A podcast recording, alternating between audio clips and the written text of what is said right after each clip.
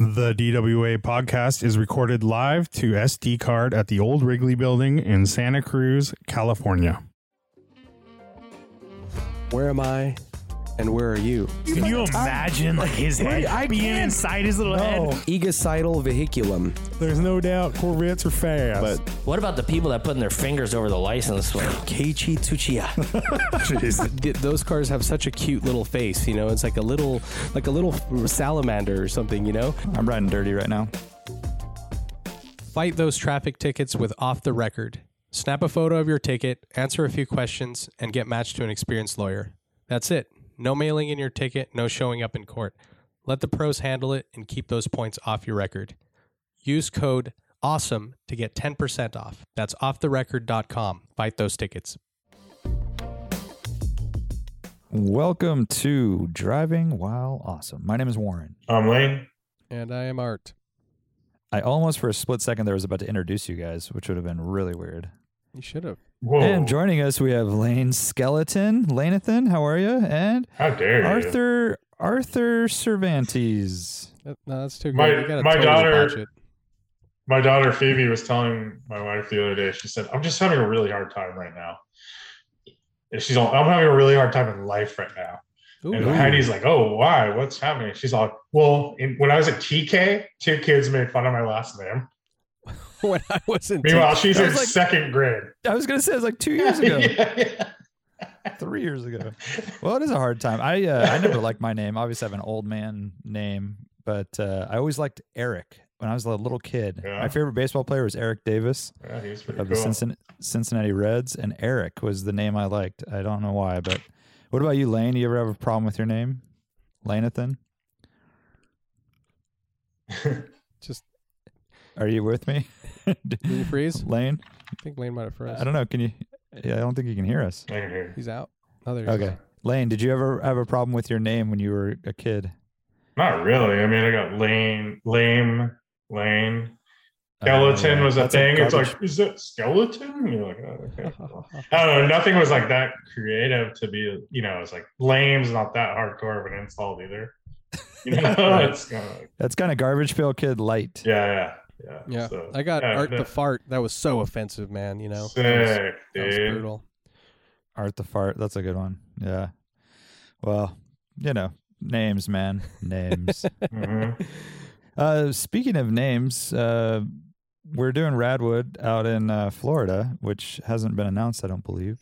By the time you hear this, you'll probably have seen it on the socials. But uh, Radwood at the Amelia, um, the Amelia Concours d'Elegance. We were looking at this because we were just setting up a page for it, but it's not. Uh, they don't really tout the Concours d'Elegance part of it. It's just the Amelia Yep. which uh, was interesting. So that's March 5th. If you're in Florida, uh, northern Florida, of course, and you've been wanting a, a Radwood show, this is it for now. We might be in the region again sometime soon, but uh, kind of like what we did at Greenwich and at Velocity, more of a curated space. Um, How many but You can submit 75 ish, maybe more. Okay. Um, submit your vehicle now at amelia at radwood.com. If you are in the region, tell tell a friend, tell a Tubby. car club, a pal, hmm A bud, a, a bud for sure. Tell your a buds. comrade. Eh, I don't know. Yeah, yeah, I guess so. Yeah, But it'll be a little chill sesh, you know. yeah. yeah. Um, Tell your drug and we'd dealer. love to. We'd love to see you. Yeah, tell your drug dealer, and then tell him to tell five other drug dealers. That's how I get my best news. Yeah. Uh, also on the calendar, we have Radwood at COTA in Austin, Texas, February 26th, and May 21st at Subaru Park in Chester, Pennsylvania, or Philly, as we're calling it. Come on down, talking about May right now. We're talking about May. dude. Just gotta calendars get busy, man. I'm already booking up summer stuff, and Yeah. it's crazy. I get yeah. My wife's hitting me up about, oh, do you want to go on this trip with these people in July? I'm like, Jeez. ask me in ask me in June, yeah. right, Lane? Yeah. like, Don't come at me with that bullshit. Ah, get out of here. I just I have a lot of penciling going on. Penciling, yeah, yeah, yeah. Dude, can you imagine Well, Lane we'll see. Lane's mind calendar? That shit doesn't work, dude. Yeah. dude. His mind calendar is a trap, though. He's got all those dates. You act like my mind calendar sucks, dude. It's pretty legit, it's pretty legit, and it has like um historical data. Yeah. in there. dude. Oh yeah. You can remember like days of the week we've done stuff so on. much and- historical data in there. How does it? Like, how Art, do you when you like page not- through it? More, Elaine, does it like in your mind? Does it page up like a like? oh, a it's a beautiful. calendar? It's a beautiful thing to watch it. Yeah. Is it almost a beautiful it mind? flies are like butterfly. It's like the pages fly around like butterflies. And stuff. Oh stuff. shit! Nice. And then yeah, flip over and they show me stuff and then they fly away. I see it like um. Dang. Yeah, you got that like soft filter, right? Like with like the gl- soft glow, maybe even. Mm-hmm. Mm-hmm. Yeah, that's cool. It's like I just the picture uh, him like sh- shredding pages off a calendar, like just burning them. yeah. It's like the the advertisement for the uh, love song tape or whatever from like 1989. You know, it's like with all your favorite soft. hits by Michael Bolton and And it's like a Yanni. couple walking, and there's a there's a swan Yeah. like going by. yeah, yeah, kind of Yeah. like a Kenny G. Viagra ad. Is that a Viagra ad? Yeah. Mm. Mm-hmm, mm-hmm. Yeah. That's nice. Warren made it good, and he had a little joke. What was it about, dude? We're talking about like a bathtub or something. It was like he referenced the the twin bathtubs Oh. on the. uh Someone was talking about having like two bathtubs in a room or something. Is that what it was? Only Yeah. only in a Cialis Yeah, commercial. can you Cialis, where they're holding hands, watching the Yeah. sunset. Sounds pretty nice. I mean, like you could record a podcast like Oh that. yeah, Yeah. Be awesome. Three boys and three boys and three bathtubs. That'd be sick, dude. Triple tub. Well, we did Triple have uh, three beds in one hotel room once, so that was pretty close. That we did. That's all time. Yeah. By the way, who knew that was even an option? We were like, I, I don't even know how we booked that room. Oh, I think it was listed as like. By the way, they weren't single. queen They, they were like queen size beds. three queen It beds. took up half of the room for sure. yeah. and they were just like very awkwardly like askew, like just kind of thrown in Mhm. there.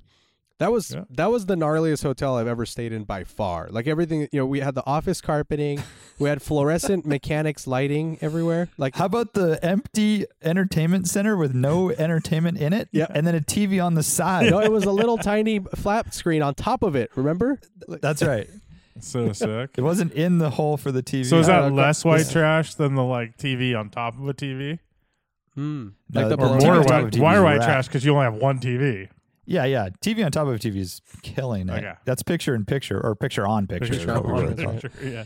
But uh, this was uh, Garberville, California. Very for cute. those listening. Cute Uh, place. and it was at the time where they filmed uh, the Alder Point Road documentary, Murder Mountain. Murder Mountain, Uh, we we happened to be in Garberville at that exact moment, pre-running a rally, which you turned out to scrap that entire thing because it was too sketchy. But we drove Um, over Murder Mountain on top of that too. like We didn't. Well, no, No, no, we, we didn't stayed- drive up that the that Alder Point area. we did it. Yeah, yeah. We sent. We went on the coast, the Lost Coast. But uh, if you go inland from Garberville, that's the Alder Point Road, which is uh, a notorious Oh, now I remember. Yeah, yeah, yeah. area.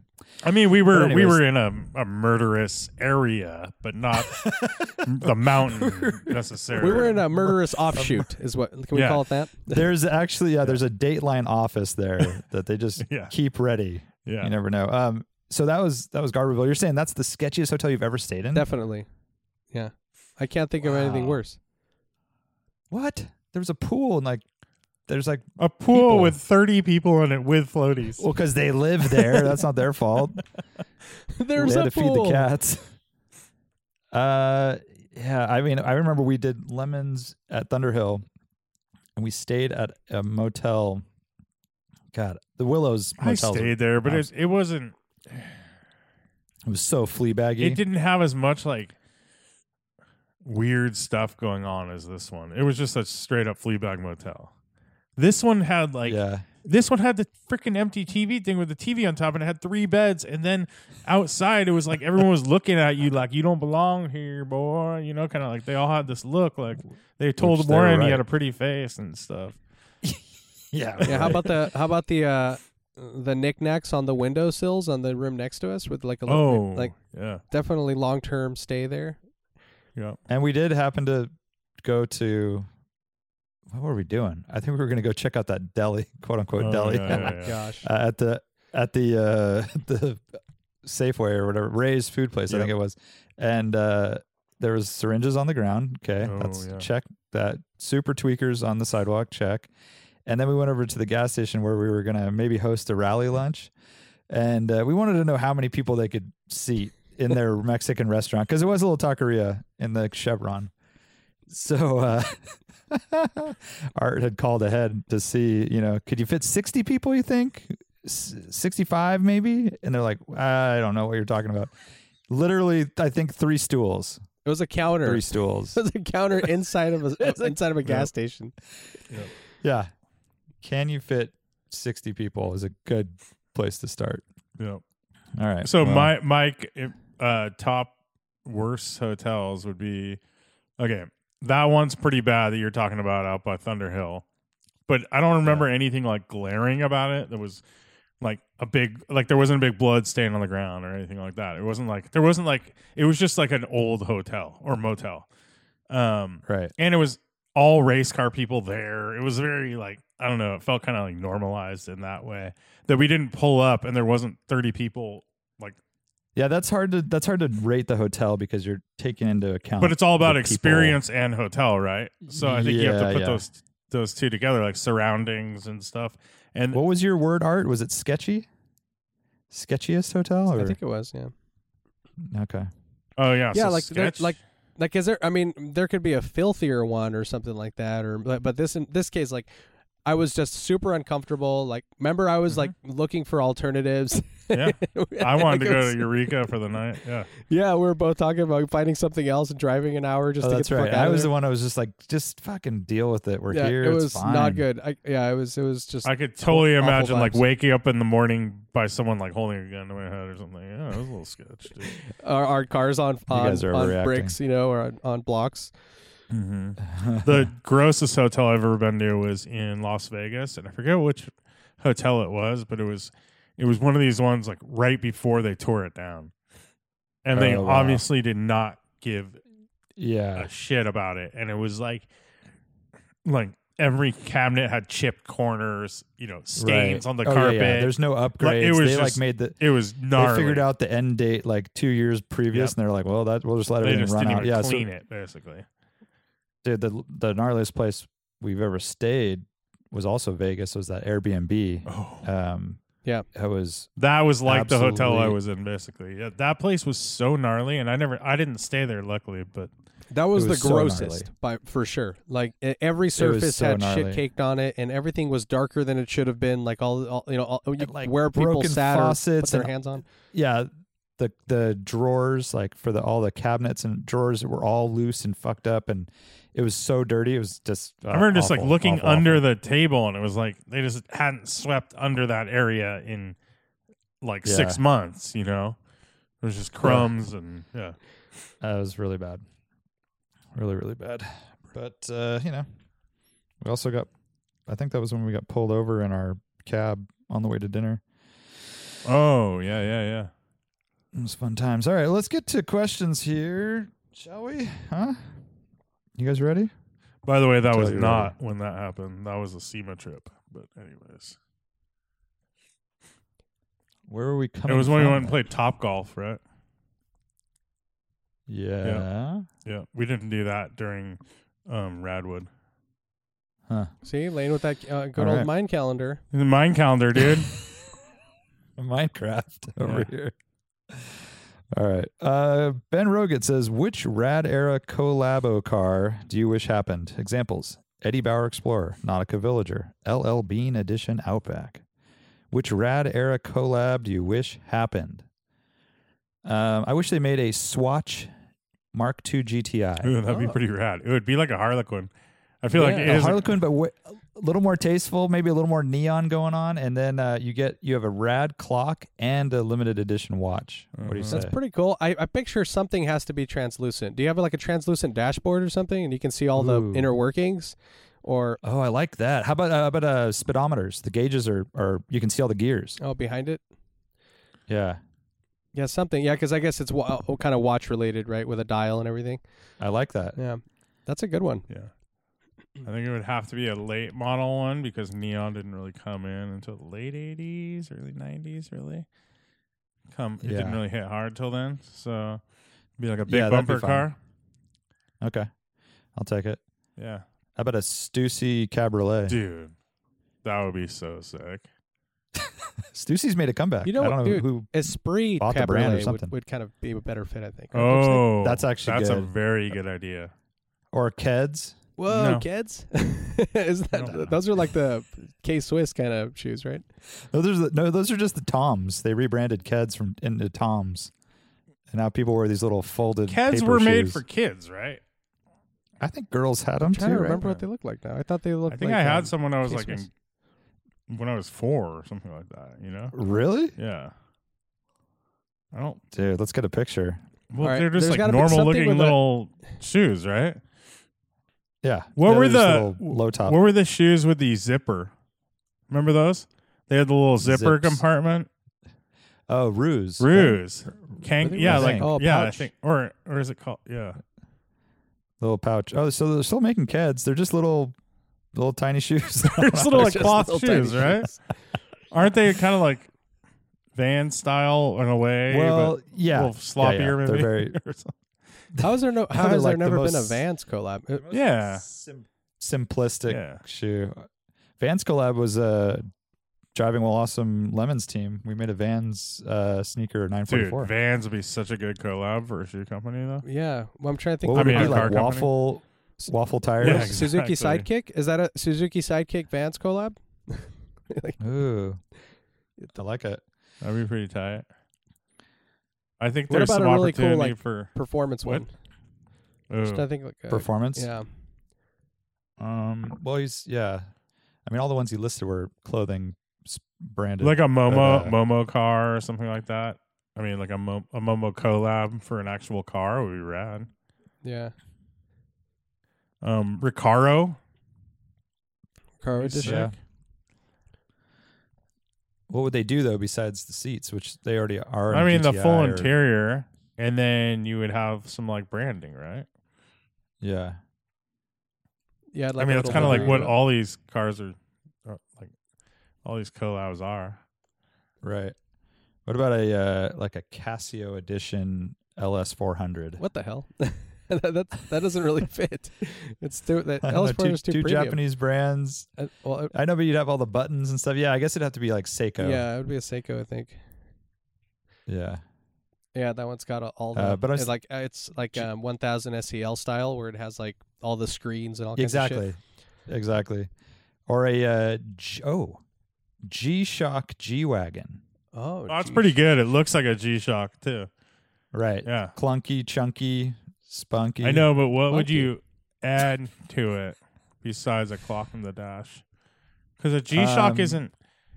They don't have like, besides being like a chunky exterior. There's not much to draw from, right? Yeah. Yeah, I don't know. They'd have to get they'd Because have to it's get more. It would be creative. more like in the shape of the vehicle, which it already kind of has that vibe. But right. We'll put this on. I'm going to put this on our Patreon, and I want people to write in. yeah, Call in. I know there's some like skate companies we're missing and stuff. You know, that would be kind of Oh. rad. Yeah, yeah. uh, or some bike companies, right? Like the the track Jetta Track, um, the K two. Absolutely. So, like a Burton, Burton something would be cool.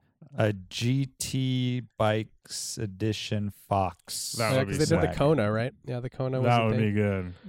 Yeah. Yeah, Uh, Fave Coast says thoughts on the new Bronco Raptor, which, by the way, Jonny Lieberman had the perfect. I don't know if he made it made that up, but the Braptor. Raptor. Oh. Yeah. The interior Brap, is brap. cool. I like. I um. uh, Everyone's freaking out about the flares. They do look weird because they're like molded onto the existing flares, which is kind of an ugly look. Oh, it does like Uh, a step or something. yeah, it's like a- they're you can see huge, it, though. Uh, and they stick out like, They're like- from that, which I think they should have scrapped the original design and started with a new a new flare. The but- car is something like 12 inches wider or something crazy. Yeah. Also, look at the ground clearance. If you look at that head-on image compared to the other one, it's so tall and and actually it looks good. I was thinking, my th- initial thought was eighty percent of the people that ordered and waited for a Bronco are bummed because this thing is way cooler. Um, I mean, minus the flares, which I'm sure there's just a a catalog away from re- or aftermarket option. Yeah. improving it. Yeah, but it looks just better and beefier, and it it looks kind of like you would expect a Bronco to be modified to look. Um, so I think there's a bunch of people that are like, "Damn!" Although if you buy the first Bronco, you I you know. there's more. you know there's gonna be more. so- They they everyone knew that from the start, and this thing's gonna be Yeah. so much more money, and the premium is gonna be you know even more twenty five probably twenty five to fifty k right off the bat, you know, or whatever.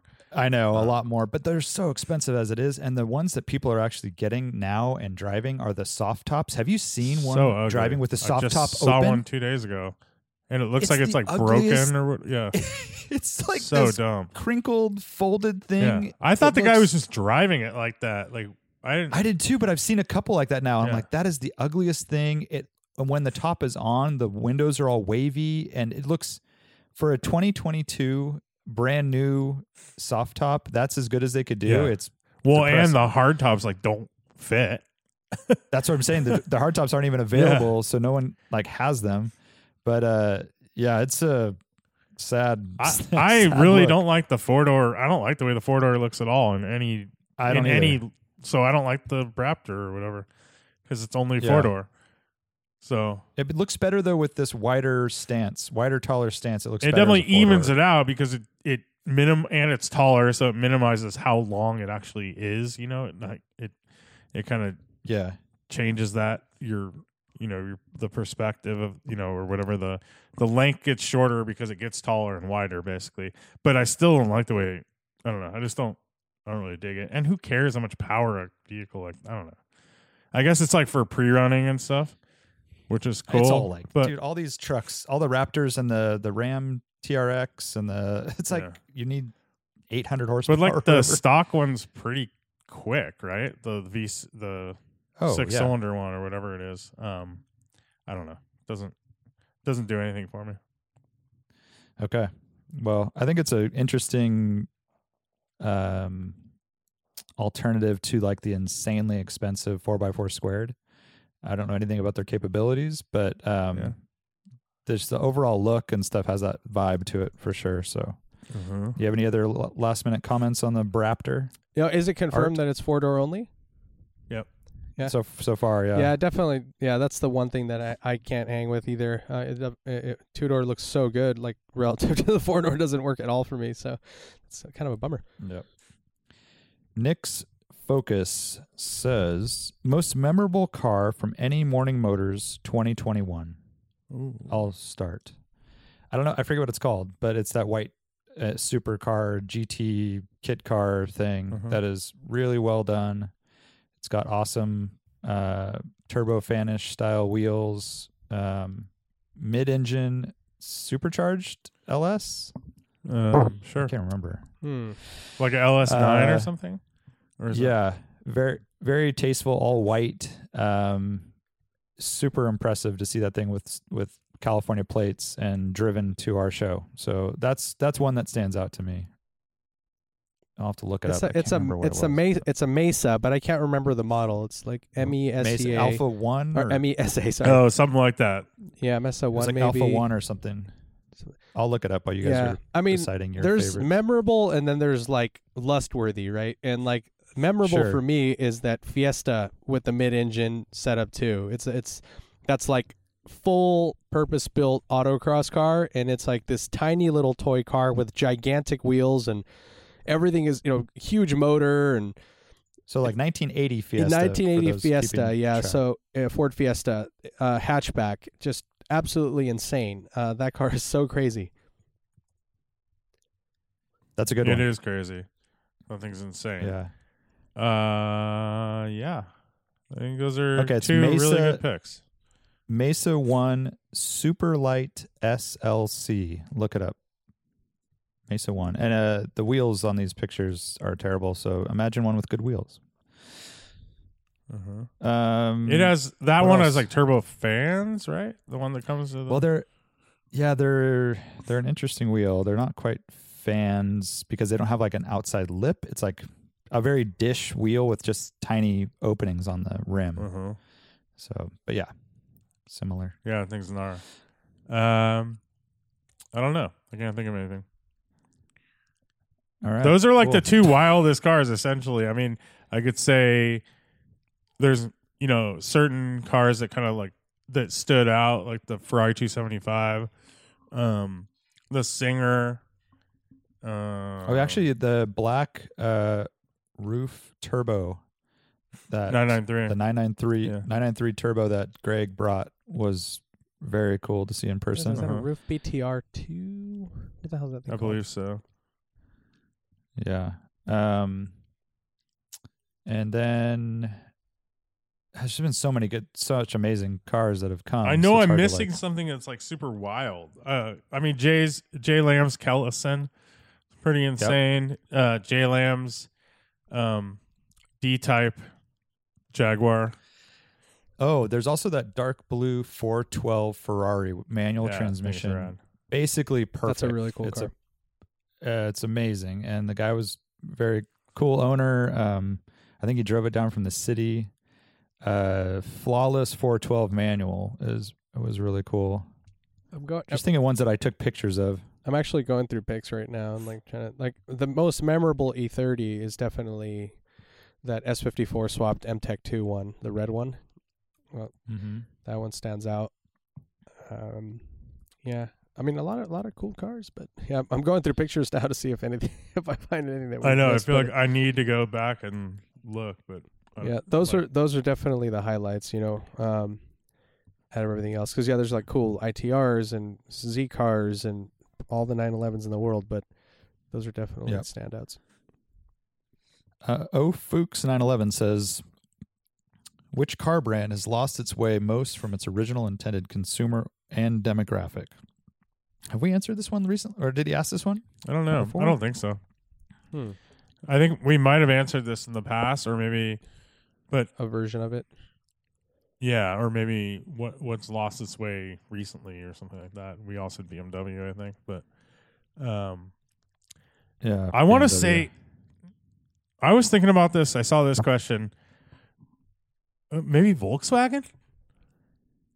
From like, if you look Hmm. back at what they started at, it was the people's car. It was supposed to be a car for everyone, and it was basically a Mitsubishi Mirage.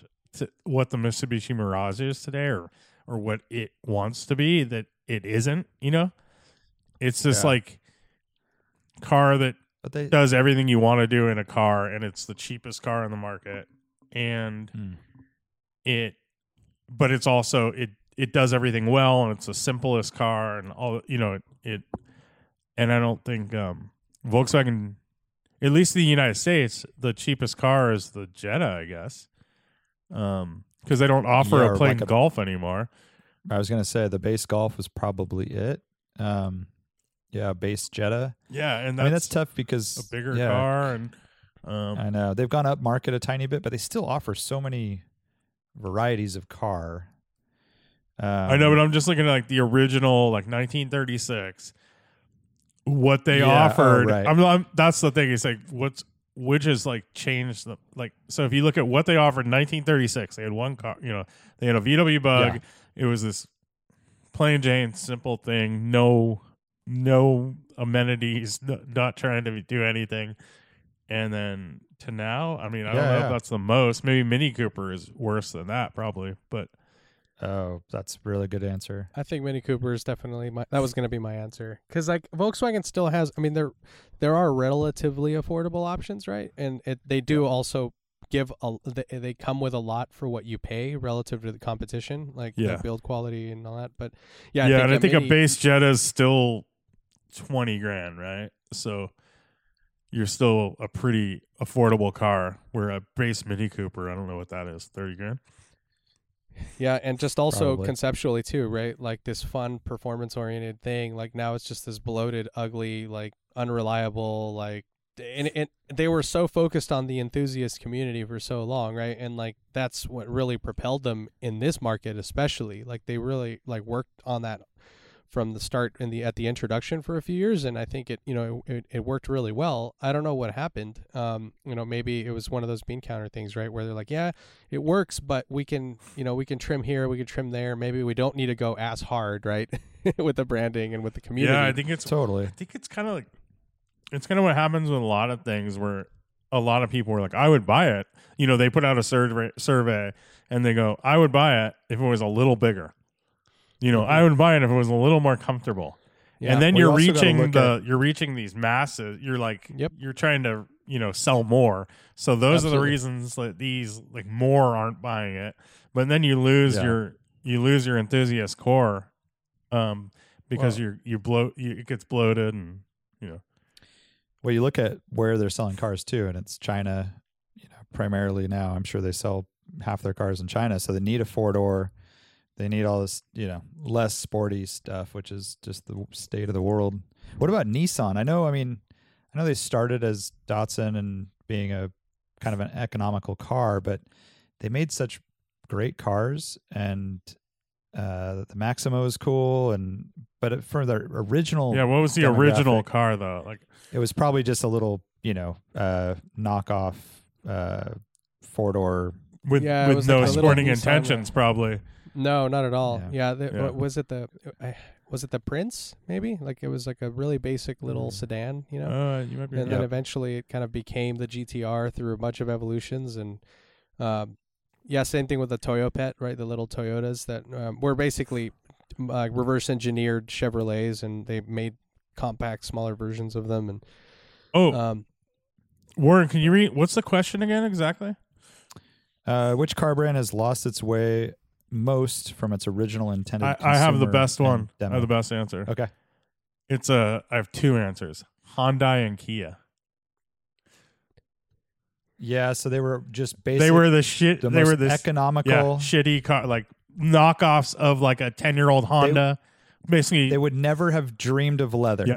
but wait Yeah. a minute but its original intended audience so I don't know was the goal to stay that or was their their long game to become a major player in the space right I mean, we don't know what their goal is. We just know what they brought out, right? What they were appealing to was the cheapest vehicle and and good mile, to get into uh, this market. economy. Yeah, because in in Korea they had luxury sedans and they had cars that weren't offered here, but in order to establish themselves as a brand, they felt that that was the, their that was their go to market strategy. I don't know. right? Did It they was like- have luxury back- cars yeah, in back like 1985? in the 80s they had sedans yeah they had luxury sedans yeah they, they yeah hyundai is uh, like they've been around for a long time so like it's just what they came to market here with was like i think their that was their approach right? Like start like toyota was back in the day like you know all of these like even honda right? Like um except they didn't sell the s600 here. They, they intended on it originally but they didn't. They started with like a little tiny you know n600 i think it was right? Which was a super cheap basic little car um, and eventually became what it is today. Actually,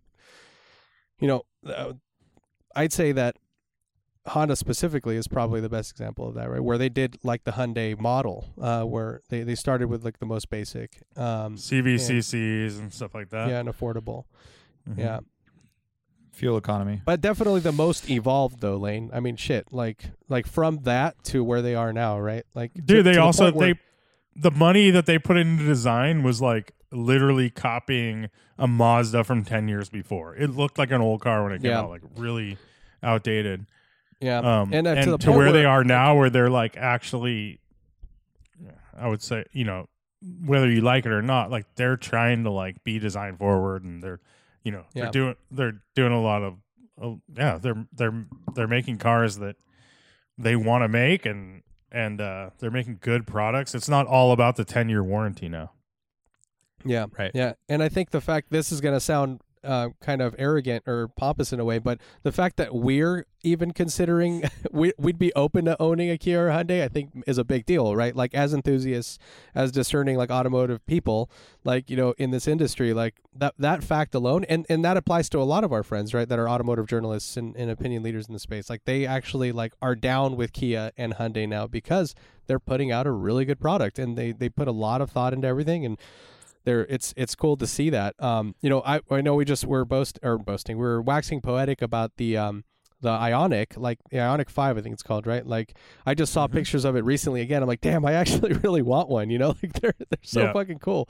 Um and they make a rear wheel drive version. There's like you know you can do the all wheel drive like super loaded one but then you add weight and it, it you know all this other shit. But um I don't know that that's yeah, and it, all the Genesis products are awesome. Like you know we've driven them and they to sit in them. Like all the interior materials are great. The fit and finish is awesome. The place where this doesn't fit with the question is it says lost their way, but you could say their way was like they lost their way of being an economy, all about economy and yeah Right. dropped yeah. it Yeah, yeah. Otherwise, I think that we've had this question now that I remember, and it was like, which one has sort of like maintained, right, and actually stayed on on on track. And I think Mercedes might have been our answer, right? Like they've done a great job of having like the sporty like muscle cars and like the luxury, you know, sedans and everything, and like still consistent. Um, there are some they they've introduced some cheaper shit that is chintzy, but um, but they st- like overall, I think they've done a good job. Obviously, Porsche's done a good job too, but has evolved from the original pure sports car format, whereas Mercedes has had a bigger lineup always, right? The other one that comes to mind that's definitely lost its way in a, in a sad, sad way is Cadillac. I mean, oh, interesting. Yeah. they they made premium products up until you know the death of the Fleetwood, I guess, or you know before that even they were lost their way probably in the '60s, really. Yeah. And I don't think that you was could. it. Yeah. 70s is definitely Yeah. bad, right? Yeah. not not great, not great. So, which is tough because there weren't um, ma- like a bunch of amazing cars in the '70s, but there were enough that were quite good. But I would say mm. almost every car company lost their way in the 70s, but a lot of them made comebacks, you know, and Cadillac Yeah. Yeah. kind of just. they just I mean, there's been some everything. models where that are rad, you know. I know, but if you take like a you know 60 Eldorado or something and try to compare what that where that was in the marketplace and where people aspired to own that car Yeah. and you look at what they offer now, it's like I mean, there's performance cars that are cool and that's a whole different thing, but not their original intended, you know, Yeah. mission. By the way, um, uh, our friend Marcelo is in line for um, a CT5 Blackwing, and like he's just So talking about awesome. all the loopholes and like shit that he's dealing with, and like oh, like you can still keep your place in line and you're next in line, but now you can't do carbon and like all this bullshit.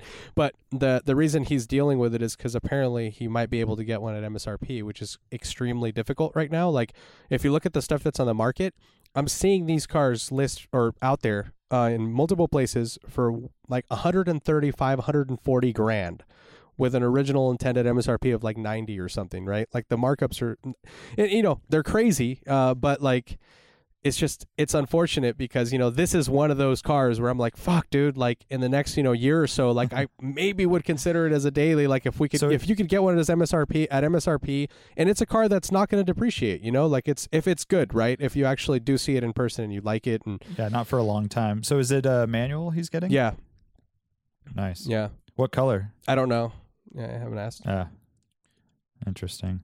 Um, Gustafa says, "What are your top five underrated and top five overrated cars?" Let's just do one, uh, number one. Well, uh, We've already said underrated and one overrated. overrated uh, stock non-evolution E E30 M3.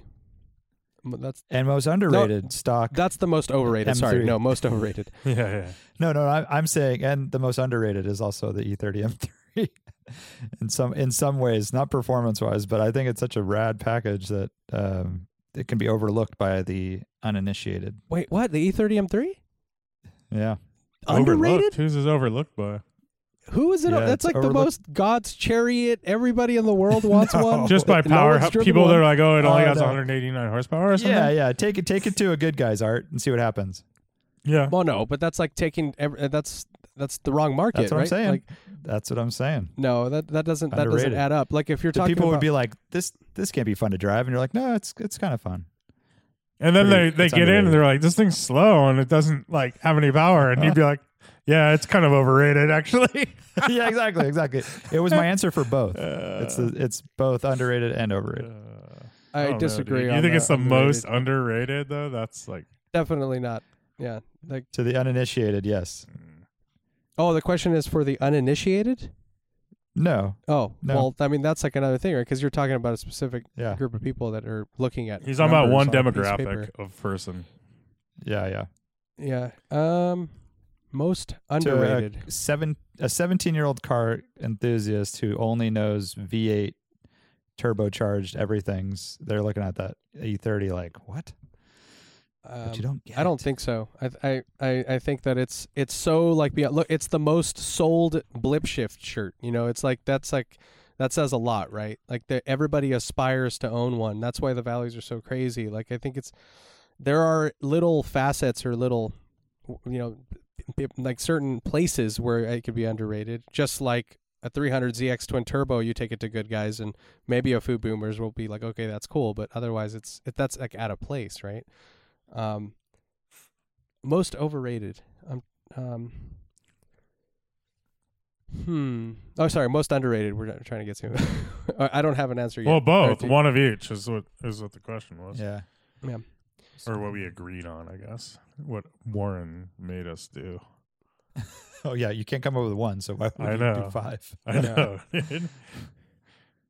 Um, What- what- Yeah, it's tough because I you throw out like GTI, but that's not underrated. It, everyone knows what GTI is. kind of Um, just rated. it's You know how like rated. Brits say like he I rate I rate him about an F one driver or something. I Oh, rate him. yeah. That just basically means I think they're they're really good. Um, but Without an actual qualifier, like I rate him got high or low. It's just they just him? say I rate Just him, rate. Oh, I haven't heard that. I'm Interesting. irate. which is kind of like saying, yeah, I think they're pretty. I like. I think they He's have worth a skills or whatever. Yeah, I mean, that's kind of like having being uh having your pro golf ranking and you're you're ranked, Yeah. right? It doesn't necessarily mean that you're number one, but Mhm. at least you're you're you're on the. You're like you're um. You're not You're on rotten the board. on the Rotten Tomatoes thing, you know. yeah, yeah, yeah. You're red. You're not you're not rotten. You're Uh, og- og I'm trying to think of like what do we grow? Uh, oh, you know, I would say like I would say um 60s and 70s muscle cars are so overrated. Like in general, because I've everyone I've driven, you're like, this was this was fast, huh? Okay, cool. Like you know, Well, and everything Uh, is like they handle horribly, and they're like the creaky, and steering's horrible, and the Yeah, brakes are terrible in every horrible, and yeah, and then you drive one, and you're like, oh, this one has the big a big brake kit that I did and has discs, and you're like, oh, really? That's okay, huh? Hmm. Cool. But that's not a car in general. That's just like a gen- a genre of car, I guess you'd say. Yeah, it's interesting, right? How like there's so much there's passion and em- emotion attached to it through, for other reasons, right? Like, and even if like even Musto, like probably the biggest hot ride hot rod fanatic in the world, you know, he's got a big muscle channel, like that's his brand. Yeah. He straight up says these cars are terrible, like you know they're Yeah. horrible cars, but he Yeah. absolutely loves them, you know, like, uh, Mhm. And he's like all all in on that, dude. I'm I'm struggling with the underrated though, like um like, is there something out there that um, and I would have to, you know, like it's it's one thing to say like a car that we hear about or know about, but it's I want a car that I have firsthand, Yeah, you've firsthand actually experience driven. with, right? I know. Mhm. Yeah, I I can't really speak to the brand new new ones, but the new G wagon has to be one of the most overrated cars. I mean, on what it is on paper and how much they cost. I mean, I sent you the guys that one a new G wagon, not a four x four squared or anything crazy. They're asking two hundred ninety thousand But dollars. here's the thing: is that overrated or just like they charge a lot for the car? Like I don't hear everyone Well- like, "Oh my god, the, the new G wagon is the best thing But ever." My point is, people people are buying them. I know, in a- but people are buying the most. Ev- but I'm saying the most ever G wagons are Yeah. sold now, and people drive them around as their daily drivers in Yeah. Beverly Hills. And it's a it started life, and it is basically a military Yeah. grade four x four. But is status that symbol, overrated, or is I feel like it's more just like that's a status symbol and people buy it, but are they really? But that's overrated, but right? Not Like, really, because they're not rate. They're not saying this is the best car ever. They're not saying it. They just like the way it looks. It's pretentious. It gives. I know, them, but like, the point is they're putting their money where their mouth is to the point where they're spending three hundred thousand dollars on a new G wagon in record numbers, Yeah. and it's not the best tool for the job. Like yeah, but they're also not uh, saying it's the best tool for the job. I don't think you don't hear like, oh, it's so good, man. It's like they're it- like you sh- you. my, I mean- my point is they're selling them. Uh, that's I know, but that's just because they're too building a lot more too, right? They would have sold the old ones more too if they could build them that fast. Um, But they're only yeah. I mean, my point is they're only building as many as they they're building as many as they are because they're selling all of them, and it doesn't do the job as well as many other cars for half Yeah. or a third of the price. all the the G wagon's always been that. So if you, the last generation was the same way, you know. Probably worse. Yeah. Yeah, I think the. I because mean, they were awful cars it to from- drive. Like, the yeah, they've yeah. improved it in ways right where it's like it's supposed to be more like a car like now right and it has Yeah. it's it's it's more practical and it has more rear seat space and shit like that but yeah historically like if you sit in the back of it you know the original G wagon design like the oh floor's God. super high and like you're tight back there like you know they have and they're And really it's not a inside. comfortable front compartment either. It's not like a it's not a Yeah. luxurious experience to be in one of those vehicles. Although I I kind of dig them. I mean, I I would them. love a normal G500 or something. I I love them. If they were fifty grand, I'd Yeah. buy one. But uh, they're I just have a. Yeah, I guess my only trouble is like I don't know if they're like really. I know people buy them and they're selling well. I just don't think people aren't like. Sh- I would say okay, Miata is the most fucking overrated car of all time, probably. In reality, Yeah. like people are like the only answer is Miata. Like the stuff, the statements where it's like all you need. What would you do if you had if you could have ten cars in your garage? I see people would say buy ten Miatas. It's like that is like it's almost like gone the opposite because there was people that didn't understand them. The uninitiated didn't looked at them like they were a, ch- a girl car or whatever. And then there was this backlash is that they're the best car ever. Um, and I think they're good and they're rad and they have a good recipe, but I don't.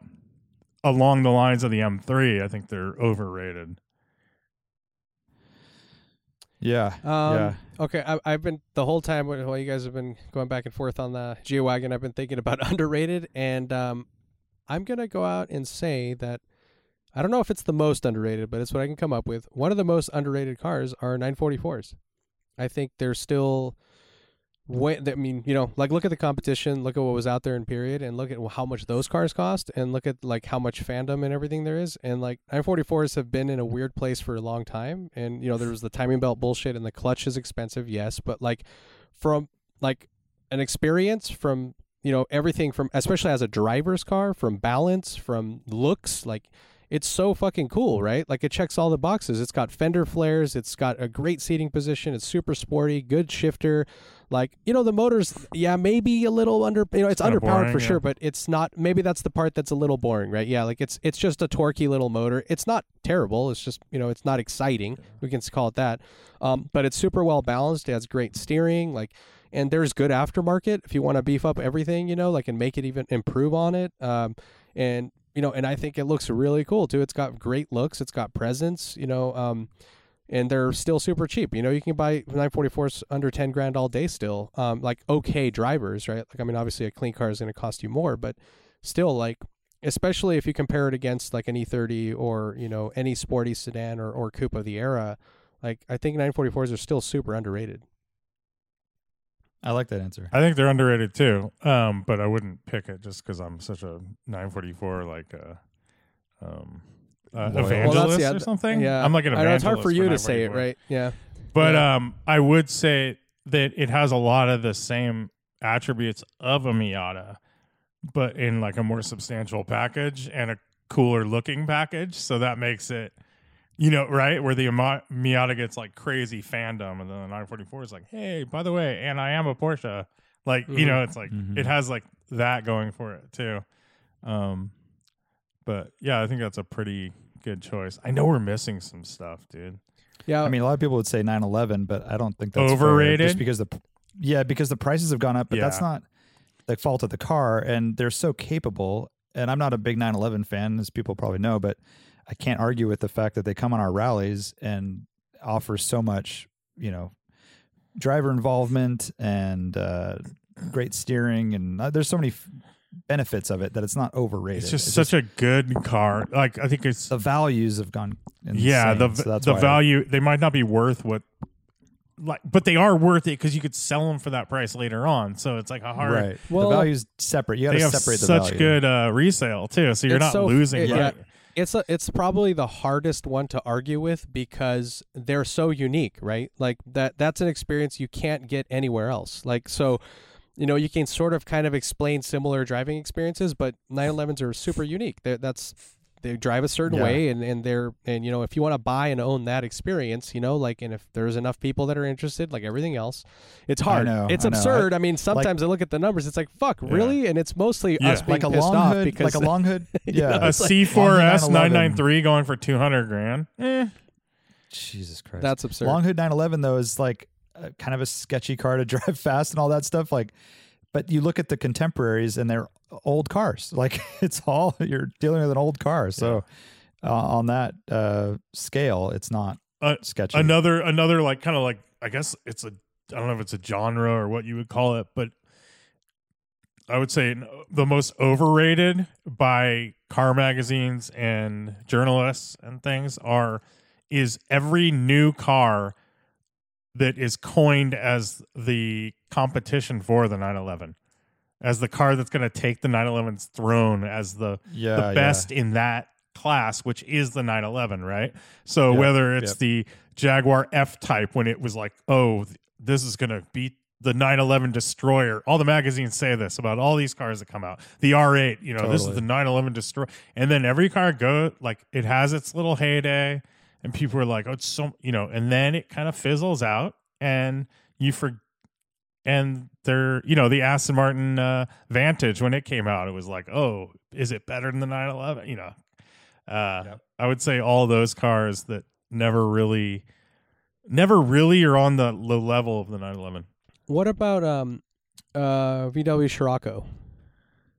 underrated pretty or underrated. overrated Think they're overrated? No, I think they're super. oh no I was just asking which one Yeah, I think they're because they're they're super cool. Like I mean, Giugiaro design, like they're they're awesome little different GTIs, right? It's like a GTI, but it's got a, a sportier kind of uh, profile and. And they're they're really cool cars. I mean, if it was an Italian, it's like a Delta Integrale, right? It's like you know those are obviously way more valuable, and like they they don't have the same heritage, so there's that. But like I think from a driving experience, from an aesthetic standpoint, um, everything that comes along with a fun enthusiast car. I think they're still, you know, they're super cheap relatively, right? Like I think the thing that it has going against it is that the GTI exists um and it's front wheel drive that is so- yeah, well, it's basically front wheel front wheel drive drive and a hatch go together better than a front wheel drive like sports co- sports car Mm. package sports cou- you know like a low slung coupe and i think Mm. that's the biggest issue there like with and why because people there maybe is an don't alternative, a good because alternative. the competition to a Scirocco would be more like a 944 or a 300ZX or an RX. You know, it's more like it's the low slung like sports sports car as opposed to like a hatchback.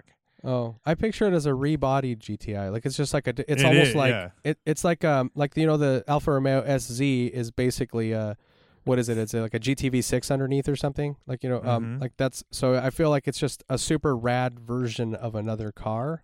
But no, and that's what it is, but it's less practical. So it takes away all the practicality in a sexier body. But then you're with that with those looks, you're competing against like more like traditional real sports cars. And I think that's where it falls flat. I feel like maybe that that's more of a of a Corrado problem. I don't know. I feel like the Corrado maybe fits. But that. don't you think the Corrado is just a the next Scirocco I don't know. For some reason, the Scirocco because they're both alone built off a differently. It's and It's supposed to be, yeah. That's definitely the evolution, yeah. Um, but yeah, those are the only two underrated cars I've got. Sorry, I can't think of anything else. That's good. That's good. Um, Eurasian Nostalgics says the year is 1978. You're looking for a new car. You have three options in your price range: Mustang 2, Chevy Monza, or Dodge Challenger. What uh, what are you choosing, and why? Uh, so Dodge Challenger's captive import. what does a Dodge Challenger a- even look like? Is it? It's like It's the, the one Sapporo. that uh, Brad DeSantis has, Yeah. right? It's like a oh Sapporo. yeah, those are cool. I like the looks a lot. I don't know much about anything else. Mustang 2 is the worst hateful garbage I've ever seen. I don't think I can do that. Um, and then I'm I'm blanking on the Monza, 1978 Chevy. Well, they made Does the have the DeKon cool Monza out of the Monza, right? Which That's is right. Super Yeah. rad. Like one of the Which coolest race cars ever. God, the real one is the the It's stock so one gross. is horrible. yeah, the horrible. the Holy the stock one is gnarly, yeah. And I and I imagine that everything that comes along with it too, right? Like in terms, not forget the build quality, but in terms of performance and everything, like the the DeKon Monzas were basically a marketing exercise, right? In Yeah. terms- yeah. Although they have- I, the Monza's, it has some cool graphics. Some of them did. It's kind of cool. assuming assuming this is like a stock car right off the showroom floor, I I have to go Challenger. But uh, both the Monza and the Mustang 2 you can make cooler for sure, but the ones that you just bought were horrible. I'm going Monza just because I'm looking at them and there's some like cool front s- lip spoilers and. rear spoilers, and they look kind of they're so ugly, but kind of cool. Yeah. What do you think? And that's like why the DeKon is so cool because it's kind of ugly, but It's like a like 70s cartoon ca- car or something, like cartoon Yeah. character, like a villain car. I don't know. That's kind of the way I see it. God, Yeah, yeah. I can Um, only imagine how bad this car is, though. Dude. There, yeah. Um, I'm, I think I'm with I'm with Warren on this one. Uh, uh, Mitsubishi was doing better uh, at the time than than than the American alternative. But it's it's just a Dodge, right? Or what is a Mitsubishi? it's a Mitsubishi Sapporo underneath. yeah, it's- and oh. it looks good. It's a good looking car. Oh, okay. I That's like- because that's a Dodge Mm, Challenger. Yeah, Yeah. Oh, that's probably a better bet. Huh? Yeah. yeah. So that's front wheel drive, though, right? Uh, no, rear wheel drive. Here, Uh, let me show no. you. In, Rear wheel in drive. Japan, okay. there were some really cool ones too. Like they had different front ends and stuff. So I imagine you can probably do some cool shit with them. Um, Yeah, I'm down. Um, all right, last question here. Uh, Bobby Reed. What's up, Bobby? He says, "What front-wheel drive turbo rad era car would you choose to take on a DWA rally? front wheel drive Turbo, turbo.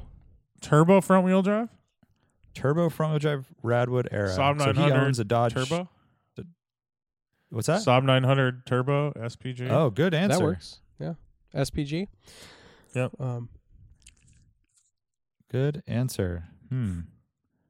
I don't. I can't even think of like a stock turbo front-wheel drive Yeah. car. yeah, right there's now. like those I mean- Mitsubishi Mirage Colts, like those um like Corrado's um, supercharged, but that would be cool.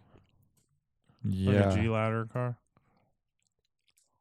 Uh, Yeah, there's all the little Man. like yeah, like Dodge Colt, like Rick's old Colt Chevy Sprint Turbo. or Chevy Sprint. Yeah. yeah, there, but there's also the Mirage, right? The one that it was like the early '90s one that had the 4G63 in it. Um, Uh-huh. Oh yeah. that I think that was also sold as a Colt. Um, that's a pretty cool one. And Japanese didn't really get into the turbos, huh? Like Honda. Honda, yeah, I was never. Honda and t- They did. Yeah, Toyota? Mitsu- it was a Mitsubishi thing mostly. Um, but in Japan, there were the fr- there, oh, dude, I got it. I want a uh, uh, I want a Honda City Turbo Hatamoto. Two, the Bulldog one. Yeah. It's like it's a it's it's Yeah. got the big flares. That's the one I want. Yep. It's the one that comes yeah, with the Moto yeah, that's- Compo lane. That's it. oh yeah, That's yeah, it. that's rad. Yep. And I think a lot of it is One. like we didn't get it here because of emissions, but um, there's quite a bit of that going on out there. But I wonder how much better or worse that driving experience is than the the Colt that uh, Bobby has. Oh, you guys are blowing it, dude. Volvo T5R. oh, that is. You got to have a the manual though, which we didn't right. get. I so, mean, 95. That's not import the end. Yeah, yeah. Got to import one. Right there at the end. Ni- Last 95. inning. Bottom. Of, Volvo Bottom T5R, yellow, like Tom Parks. yeah, it's a good one. You could not get a manual on a T5R, correct? You can get a manual on a Volvo. Not here, Turbo. but in, Yeah. in, in in Europe you could get a T5R manual. Yeah. yeah. Um, yeah, that's a good one. Okay, that's what I would pick. Dude, yeah, there's a bunch of cool shit in Europe that we, we don't even know exists, right? Like, there's like all kinds of Yeah. crazy shit. Like for example, that Renault 21 Turbo, that's a front wheel drive uh Cosworth Oh, yeah. Sierra competitor, right? Like um like that was built in period in France and um yeah, I, I mean I'm sure there's a ton of stuff out there that we don't even know about. Uh, Plymouth Voyager Turbo. There you go. Plymouth Voyager Turbo manual. Oh man, Um, I don't know. I've al- I've always This wanted just- one of these Turbo Two, uh, Honda City Turbos. You know, um, and I should get one. yeah, there there's there's one for sale right now, but it's the original one. There's a Turbo One and a Turbo Two, and the Turbo One doesn't have the cool fender flares. Um, it's Mm. uh, Soto Moto has it. Hit him up. He's a good dude. Ah. Adam. Did you hear what the that Moto Compo sold for recently? Art Oh God, no. uh, Lane was telling me eighty three hundred. I think it was 8100. Yeah, eight thousand dollars for a Moto Compo, Wow. which is the little scooter that came in the back of a of a Honda. Um, Fif- yeah, Yeah. it's it's the market is wild, man. And that's like it's weird to have it independently too. Like it's got to be part of the car, you know? Like that's the way I see it. Because that's the whole Our- concept, Our right? Like, friend you- Clark has like five or six motocompos, and he has two that are zero miles. Um, basically everything in packages still, like all the Oh brochure, everything, never driven. He has two of them like that, and we're like telling Yeah. him this price. We're like, yeah, you should sell yours. He's like, why would I sell it?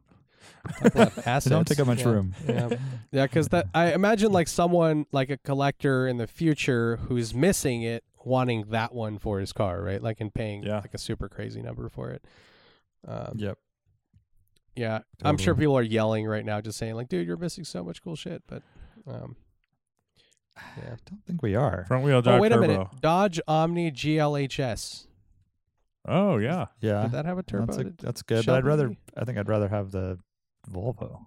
Yeah, that was the 2.2 turbo, right? That same thing that we had was in everything. Is Isn't that- Yeah. Yeah. Same as the Plymouth Voyager turbo. That's right.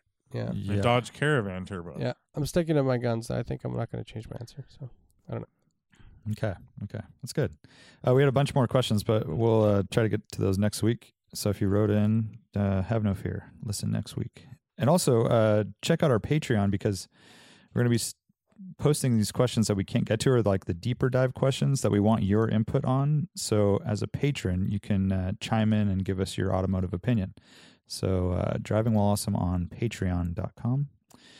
And uh, do you guys have any project car updates? I know we haven't really gotten into it. I I did have a couple that I just people had kind of asked about before. One was the Mighty Max. Um, uh, so the Mighty Max, I took the intake apart. I didn't take it off the car because I had to deal with coolant. So I decided to just clean it out uh, while it was still in the on the car, sort of.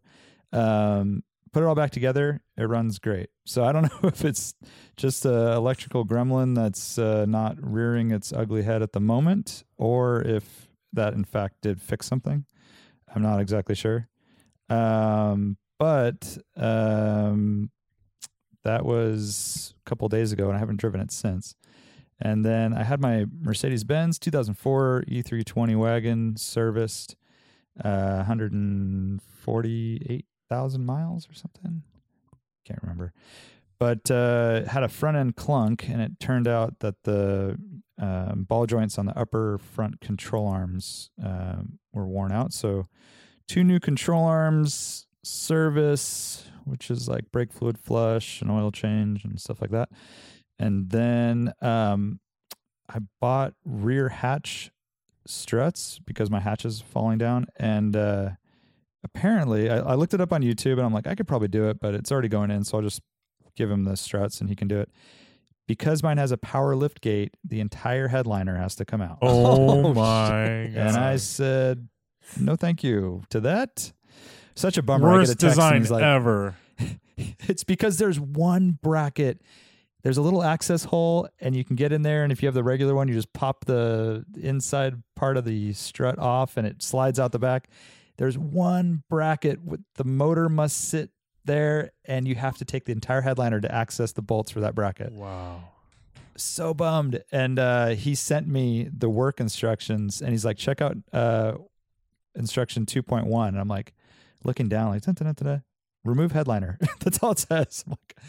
I'm like, oh, you sons of guns. So that means Um, glass out, right? Like for for that car too. Like I imagine, do you have to remove the um winch or sorry the windshield and maybe even the back uh, glass? Uh, no, no, you just have to lower the headliner to gain Oh, okay. access to to that. But uh, yeah. Anyways, I'm clearly not going to do it. It's a four thousand dollar car, and it probably costs Four thousand dollar you job. know, four thousand dollars to do it, and there'd be a bunch of shit that would break and not go right. I don't know, just like obviously a bummer. So I'm gonna be, I'm gonna get the lane special uh, cane in the back there that holds the thing up. Mhm. And he said he he refilled. There's a hydraulic fluid that operates the power opening. And he's like, I refilled that. It seems way better. So you're probably fine, and it's not way better. Oh, okay. So that's always fun. Um, yeah. So, anyways, the I love this wagon. It's been super good to me, but it's got all these old car things that are happening now. I mean, it's going on 20 years old. So window seals are all cracking. The seat belts don't retract super well, which is not good if you have a car seat and a kid in there. Uh, this tailgate doesn't, you know, it's just like all these little things that are starting to add up. Um, but you know, it's still moving, moving along and it's fine, but, uh, definitely not a car that I want to invest in. Like if it was an E55, I would, yeah, for sure keep it going and it's worth the investment. But this is at the bottom of the depreciation curve and, uh, it's not going up. So so it's time. I will say though, if you're looking, a rear rear drive V6 uh, W211 uh, wagon is a very good car if you can find one. So Underrated, It doesn't huh? have a power. Maybe the most Underrated? underrated. Pretty underrated. I don't know. It's it's still s- some sketchiness, but uh, mine is also has a ton of options, which is weird. Like someone just got it fully loaded. It has dynamic seats and, like I said, power lift gate and ventilated seats and all this stuff. Wood package, but it's a V6 rear wheel drive. So kind of a weird car. But um, anyways, that's the Mercedes update. Vanagon is getting um, uh, a detail, actually a, a wax right now. My friend Juan is helping me out with that. So get that thing back. Um, and what else were we talking about? Nothing really. I'm not going to get into the GTI saga at the moment. You guys have anything? Uh, Um, no, I'm. s- I'm s- I no took my car for. I took my car on a drive through the mountains the other week, and I went to the gas station to fill it up. I got back in the car, and no power anywhere. Uh, Like no electrical power? yeah, no electrical power. So that was pretty cool. That's, Uh, that's so weird. and I was Did it about blow like a no nothing. Something. Um, yeah, like the alternator light didn't go on or anything. You know, it was just like no, nothing was connected. And then I went under the hood and just like wiggled the battery wires next to the battery, and then it was totally fine. so the So you're a master Porsche tech? Is yeah, what basically. And I st- and I was like so bummed because I'm like, oh my god, I'm, like five blocks from my house. I'm like, I'm gonna, gonna get towed. You know, like all this stuff. It was like on a Sunday morning. Um, but anyways, it worked, and I still took the gamble and went on a drive, Um, and it was totally fine. And then I came home and I just like tightened everything up, and hopefully, you know, like maybe Nope. one of the like little leads was loose or, or something. ground or something. No, no corrosion. Yeah, it's not like like it's not corroded, but this might Yeah. have this. I, you know, obviously this has something to do with my fan, the way the fan was doing the thing too. Um, I would think that these two are tied together, so I just need to kind of go Yeah. through and really like double check everything's really tightened down and yeah. um, Sometimes you have to replace like a ground, you know, a ground strap or something, or yeah, yeah, just make sure there's no corrosion. That's that's really weird. yeah. how, how was the drive? Nice that it was a quick fix though. What's did, up? Did you get, did you have a good drive? I just did the the the DWA test loop. Oh, a little So- mini drive. Well, mini drive. Yeah, Nice. it was it was. Oh, that great, re- though.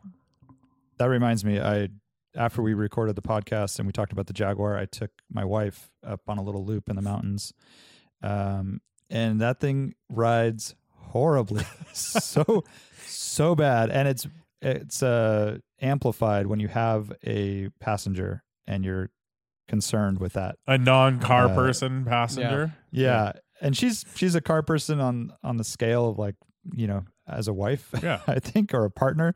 Um, she's definitely like appreciates cars and s- sporty drives, and this was pretty awful. It was really, really bad. So we, I- I think we were talking with Ben Roget, who's a rep for, uh, well, he's not Jaguar, but he's Land Rover, JLR, yeah, but and he's, and uh, you said something, Art, like maybe we got one that was broken, like the suspension, the dyna- dynamic or whatever is not working properly, or yeah, I don't know. It was it's very unusual. Well, well, yeah, because also after the podcast, I went and, and looked at a bunch of reviews, and I even went and saw some YouTube videos, including um, Harry's Garage, and he talks about how great it rides, and he drives Yeah. it on a rough road on purpose. And he's talking about how great it is and how livable it is. And I'm like, dude, that is not our experience at all. So I don't know what the fuck's going on. Um, uh, I don't either. yeah. So yeah, yeah, I watched that wrong it. video and the Henry Catchpole one. Like, and nothing, Yeah. none of them talked about it at all. Yeah, it's well. The weird thing about the Harry Harry's garage is that he specifically talks about how it's good, and like, and he also drives it on a rough road, right? Like to to, to test it out, and also um on you know look at Road and Track Car and Driver, uh, you know, name your magazine or publication, um, and they talk about the ride being good. Like they actually say the ride is great and compliant and blah blah. And I'm like, dude, these people are they driving the cars or are they just fucking writing shit? Like you know, it's like dude it's crazy yeah um so i think that maybe this one i even reached out to you know the the or the, press fleet that we work with and like uh, th- they said that they don't have another one. Otherwise, you know, like I would be down to grab another one and we could test it out, right, to see because we don't want to give it a shitty review if it doesn't deserve it. And it's it's a weird thing. And I did talk to um uh, to someone who um had has a previous gen and like and he talked about it like you know being on an old essentially an old XK chassis and how there are compromises and so you get some choppiness and stuff like that but um like I'm like dude this was I mean we I definitely experienced some of that too right where like you go you have some of that almost like lateral like choppiness over bumps and it you, you lose traction but like it's not that it's just ride quality going straight like not doing anything right Do you think it's a convertible thing? I can't. I mean, it I don't know, definitely doesn't help. That that is a thing. Um, But the structure felt so solid. Uh, I didn't have any rattles or Yeah, creaks or any other weird like shuddering. Yep. Usually you'll experience yeah, that. It well, didn't so, feel that way at so all. So I talked to uh, it was Nick Nick Elaine, you know, Piston Drift, who who, who Yeah. DM'd me about it when he heard us talking about it, and he has a coupe, right, and it's an it's an R, a previous R, and he was saying that he didn't experience the ride quality issues. Occasionally, he said in some like the slow bumps, as we were talking about the slow slow damping, you do get some of that, but the one thing that stood out to him was that over like mid corner, like mid apex bumps, like the car washes out, and like that is usually a like a, a torsional rigidity thing, right? Like where you get that on like in a convertible, but he was saying he experienced that in the coupe too. So there's something there, Hmm. um, but the way that we experienced it was like everywhere, right? Like it wasn't just like in mid corner, like loaded up. Like it was like just driving in a straight line over normal pavement. Like every single little thing was like was telling tossing us around. Yeah. like coming to drop it off to Art's house on Ralston, which is just a normal four lane road. Um, and it's not the best pavement, but certainly not something you would test a car for rough, you know, roads. Yeah. It's just bouncing along Yeah. like at, at normal 35, 45 miles an hour. Just I mean, I noticed it just driving down Seabright, which is a pretty normal. I mean, yeah, I it's know. not the best, but and then getting back into my car art after dropping it off, it was just like a tank. Like felt so solid, you know.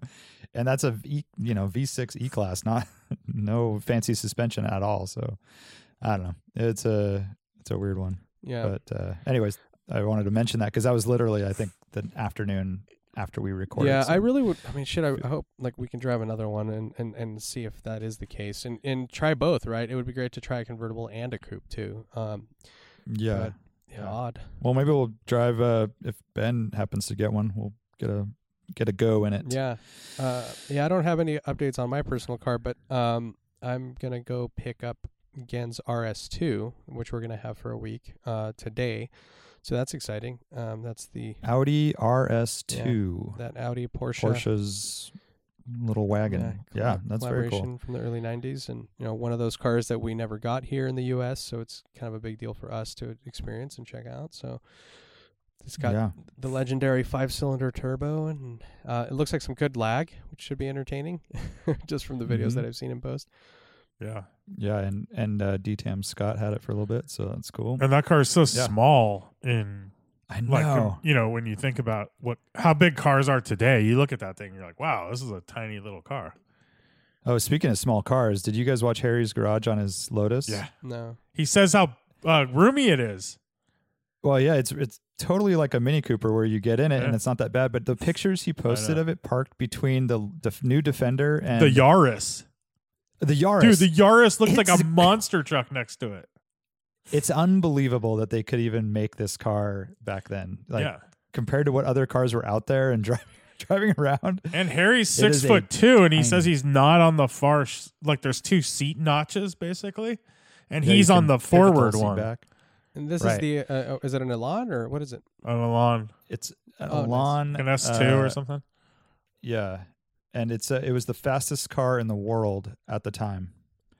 It was like a second and a half faster than a Miura, zero to sixty. Although his zero, to, yeah, I was like, I don't know, I was questioning that a little bit because I think a 911 S Well, was just- like the same basic time. It was just talking for whatever they tested in that magazine Yeah. at the in the period, but um, yeah, like E Type, uh, Miura, all these like fast cars of the day. The Lotus was quite a bit quicker. Yeah, power to weight. Six huh? point Yeah. six point five. Yeah, exactly. Six point five seconds, zero to sixty or something. Um, anyways, that's cool. It's a good one. He- like I said before, if you're not watching Harry's Garage, are you even an enthusiast? Are you listening, Warren? Are you? Is there? If there's a gap and you can fit in a Harry's Garage video, are you even taking it? Uh-huh. Or I don't know. Are Are, we racing? What are, Are we you doing? even a car guy All right. or girl? yeah. You know? All right. It's trivia time. Uh, Lane, could you do the honors? It's been a while. Nope. I miss your little golden melodies. Oh, I was gonna. Aren't we getting a press car this week too, Art? Oh yeah, we're getting an Alpina B8, Yeah. which is So the big, uh, 8 Series Grand Coupe or whatever they call it now. You know, it's not a coupe, but it is a coupe. it's a and uh, morning morning motors, uh, January thirtieth. Yep. This Old Sunday. Sunday. Sunday. Come on. Sunday. Ba-da-ba-ba-da. It's trivia time, everybody. Trivia time. Um, I'm looking at an article on the Drive about GM is basically opening up their parts catalog so you can order anything you want. Some stuff will be delivered straight to your door. Other stuff you have to go pick up at the dealer or what have you if it's bigger, etc. Um, this is kind of unusual. Usually you'd have to go through a parts department at a dealership to get these parts, but uh, for whatever reason, they're saying go for it. So I ask you this. How are they compensating about- dealerships? It's a good question. Because you have to no go idea. pick it up at a dealer. Some of the parts. Like, how is that? Yeah, that's that was my question. Is you have like dealer parts guys that have their whole life is ordering these parts for you and charging a markup. Yeah. So I don't, I don't know. Um, we talked about the Blackwing, um, which is coming out soon or is out now, uh, and you can order the uh, Blackwing V8. 550 horsepower, 627 pound feet of torque, hand built 4.2 liter turbocharged V8, part number 126629113. How much does it cost? So that's just like a long block with no, no, like none of the fuel management and stuff, right? Um, I don't doesn't have a computer per se, but it's it's long block completely Yeah. yeah loaded With the turbos and everything. accessories on it Yeah. like Has it's the got alternator. oh shit, everything. even accessories. Okay, so it's pretty complete. Yeah. Um. Hmm. Yep. Turbos, intercoolers, uh, AC. It looks like. I think I'm seeing an AC compressor. I don't know why, a but picture 33 is the number that's popping up. 33 grand. Thirty-three hundred dollars. No, thousand. Thirty-three grand from our I was at 33,000. twenty nine nine nine five. Oh, price is thirty right. and so thirty and thirty-three. Well, that was the number I had in my head. you guys are a little high. Twenty thousand five hundred and eighty-three dollars and thirty-four what a cents. deal. Um, you'll have to put down a thirty-five hundred dollar core charge for some reason. Oh, so you So never get that back. I know, right? Like, what are you swapping this out with? Um, but it's interesting when you talk about, uh, you know, people doing these like, oh, just do it, just do a swap, just swap it in, like get a Blackwing motor, twenty grand. Yeah. it's just for the motor. But that's That what sounds is. pretty reasonable to me Um, for some reason. That's a very powerful, Does it? complex motor. It's like, um, It is. uh, but I mean, yeah, the, it's that's the easy part is getting the engine. Yeah, like mating it to a chassis and a wiring harness and you know, management Exactly. system. But you and could also get. Can't you just get like an LS7 or something with the same power for like a crate motor for ten grand? Fifteen grand, ten grand, Yeah. probably.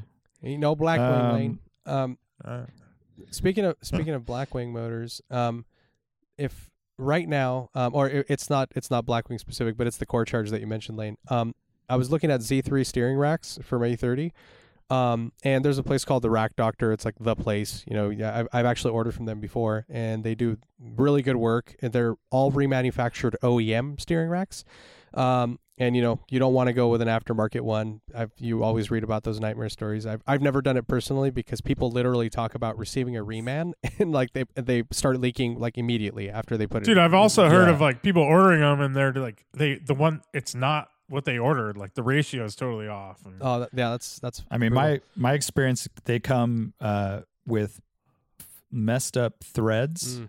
on the rack and spray paint in like uh, crucial areas of the threads and stuff. Like they are basically ruined uh, from shipping or whatever. So, yeah, so the Rack Doctor is like renowned for doing really, really good work, and it's you know lifetime warranty and blah blah blah. But you know that comes at a price, right? So, Um, the the rack that I was looking at, it's the Z3 1.9 liter, so the early uh, four cylinder Z3 rack is nine hundred dollars.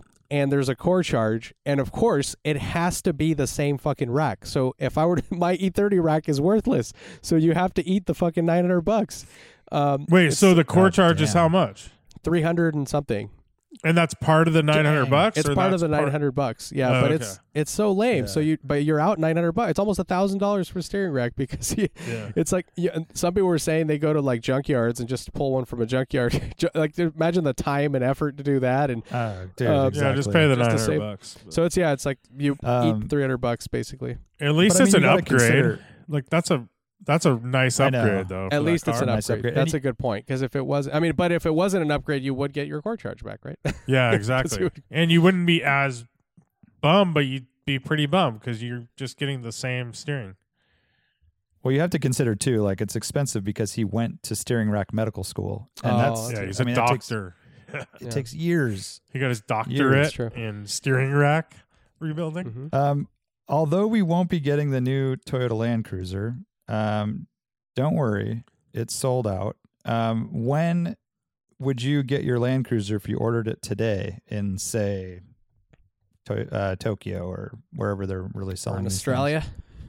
Um, Australia. 2024. Jeez, is this some chip shit? Is this what's happening? Chip shortage? Um, Tostitos. uh, I'm gonna go with um, February 2023. 2023 and Lane you said 2024 Yeah. so 2 years your 1 year art 4 years what? 4 years Toyota released a statement saying it's a 4 year backlog Wow. right right now So is that a new So- design? Yeah. yeah And is Lexus not following that design? no we're, we'll get the Lexus Okay. yeah Yeah. But they won't be offering the Toyota here Yeah, I knew reason. that, but I was just yeah, okay. So but go by the Lexus, folks. Yeah, exactly. Um, on the photo we used for our questions post, I saw a Lamborghini Urus in downtown Santa Cruz, and I got to say, it was probably the nicest one I've seen so far. Although other ones I've seen have been in obnoxious colors or like all murdered out and weird. Um, this is just a silver car. Um, what do you guys feel about those? Is that a lust-worthy car? Are you like Less not worthy into it at all? Well, I, I mean, I don't know. I'm just saying. Come on, you know you- us. You know it's not lust. You know we don't lust over that thing. Well, it's like art has a Cayenne. It's the ultimate form of a Cayenne. I mean, It's not really. The ultimate 650 form of horsepower. Cayenne is the best Cayenne. I'd, I'd say it's better than this thing. Well, better is relative. So I'm just saying it's it's the most performance oriented SUV that you can get from the Volkswagen Auto Group. I So think this the is- yeah, Cayenne it's, is um, more is faster. Yeah, what? I think the No, I Cayenne think so. is the most is the fastest. Shit, I, ha- probably. I haven't looked. No, the the Urus is. I think it's a huge power jump don't think from so. that. Let's look it up. So the the Urus is on the RSQ8 a- uh, platform, right? Right. Yeah. So Yep. it is not a Cayenne. Yeah, it's an RSQ8 platform thing. Um, So it's bigger, right? Yeah, A it's little bit? bigger, uh, but it's not though. Like Yeah. I think the platform is bigger, but the the car itself, like you know, if you look at the rear seat, especially, there's like it's per, it's tight, and the the it's the head the headroom is the biggest issue because it slopes ba- back so much. Like for uh, an, you know, a full grown adult to sit back there is pretty tight. Um, I do like I So actually I, this I like the says- interior. Um, I think in the right color, just to describe a subtle color, they're not you know they're fine. It's not something that I necessarily want. I think they're kind of cool. Um, and you can option them out in really weird colors where you have like the, the, the grills start changing and it gets all fucking weird, especially in that yellow that had like the yellow little trim and everything. That looks really bad.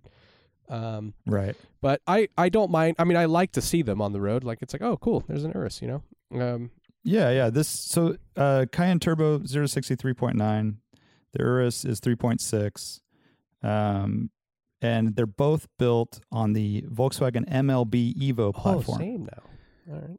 So, but the thing is, the the Urus is what two hundred and seventy thousand dollars or something. Like, obviously, the Cayenne's a better deal for sure, and I think this is uh, it- doesn't do anything for me.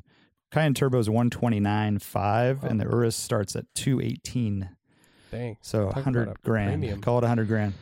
Yeah, brand cachet, and I mean, if you like that design, yeah, I mean, it's I I, I actually like the profile and I like the rear. Um, the front is, I- is tough. I agree. but yeah, the front is just too much Yeah. stuff. Too in much the right stuff on. color, it's not too bad. It's like not offensive. It's just kind of like all right, it's crazy. But like when when you start adding color, like the, I've seen the orange ones and the yellow ones, and then especially like there's something you could do with the grills where you have like these little lobster forks and stuff in there, and it's like it, Yeah, it's yeah. super weird. Yeah, And you can color those different. Yeah. Yeah. So, So, they, they 2022 started- Cayenne has 670 horsepower versus the Urus is 641, Oh. and it More has more powerful. torque.